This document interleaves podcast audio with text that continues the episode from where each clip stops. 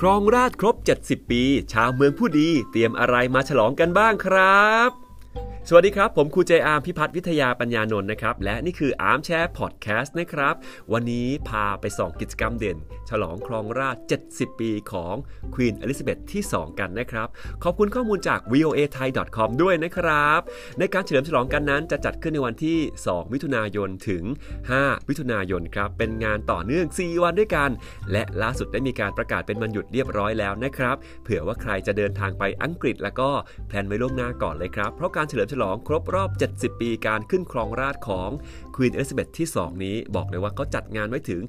311 กิจกรรมครับ และเฉลิมฉลองโอกาสนี้มากถึง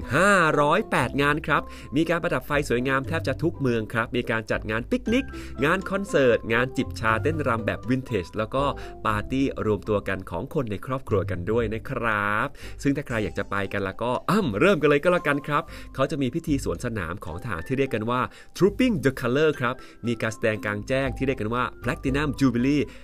Pageants นะครับและการแสดงคอนเสิร์ตที่พระราชวังบักกิงแฮมครับนี่อยากรู้เลยนะครับเนี่ยว่าศิลปินท่านใดไปกันบ้าง จะมันขนาดไหนกันครับเนี่ยและในวันที่ 5 มิถุนายนครับจะมีการจัดขบวนรถโบราณของอังกฤษทั้งหมด 70 คันด้วยกัน และเขาบอกเอาไว้นะครับว่าไฮไลท์ก็คือว่า 70 คันนี้นะครับจะมาจากแต่ละปีที่ควีนเอลิซาเบธที่2เนี่ยครองราชย์และมีการขับเคลื่อนไปในเส้นทางถึง 70 ไมล์ในคอร์นวอลล์นะครับรุ่นเก่าแก่ที่สุดก็คือ MG TD รุ่นปี1952 แต่เดี๋ยวก่อนครับเขาบอกว่าตอนนี้กำลังมองหาอีกหลาย ๆ คันนะ ในช่วง 25 ปีก็คือรุ่นตั้งแต่ปี 1957 ถึง 1967 แล้วก็ 1975 ถึง 1976 คือยังหาไม่ได้นะครับที่มันสภาพดี ๆ นะอ้าวใครมีก็เผื่อส่งไปช่วยรัฐบาลอังกฤษเขากันดูกันละกันนะครับ แล้วก็ปิดท้ายเขาบอกว่าเป็นจากัวรุ่นล่าสุดครับคือ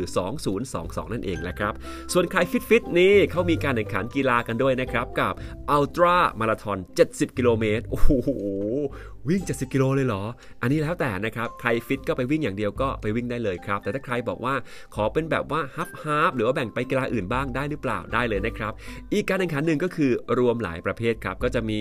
ระยะทางการวิ่ง 20 กิโลเมตร อันนี้พอไหวใช่ไหมพายเรือคายัก 5 กิโลเมตรอ่านี่ก็พอได้ ปั่นจักรยาน 45 กิโลเมตร โอ้โห รวมแล้วก็ 70 กิโลพอดีครับ ซึ่งผู้พิชิตแต่ละประเภทได้ก็จะได้รับเหรียญเชิดชูเกียรติด้วยเมื่อถึงเส้นชัยกันนะครับ และในวันที่3 4 5 มิถุนายนครับจะมีการจัดงานจิบชายามบ่ายแบบวินเทจครับ นึกถึงแบบแบบหนังแบบซีรีส์จาก Netflix เลยนะ โอ้อยากไปอยากไป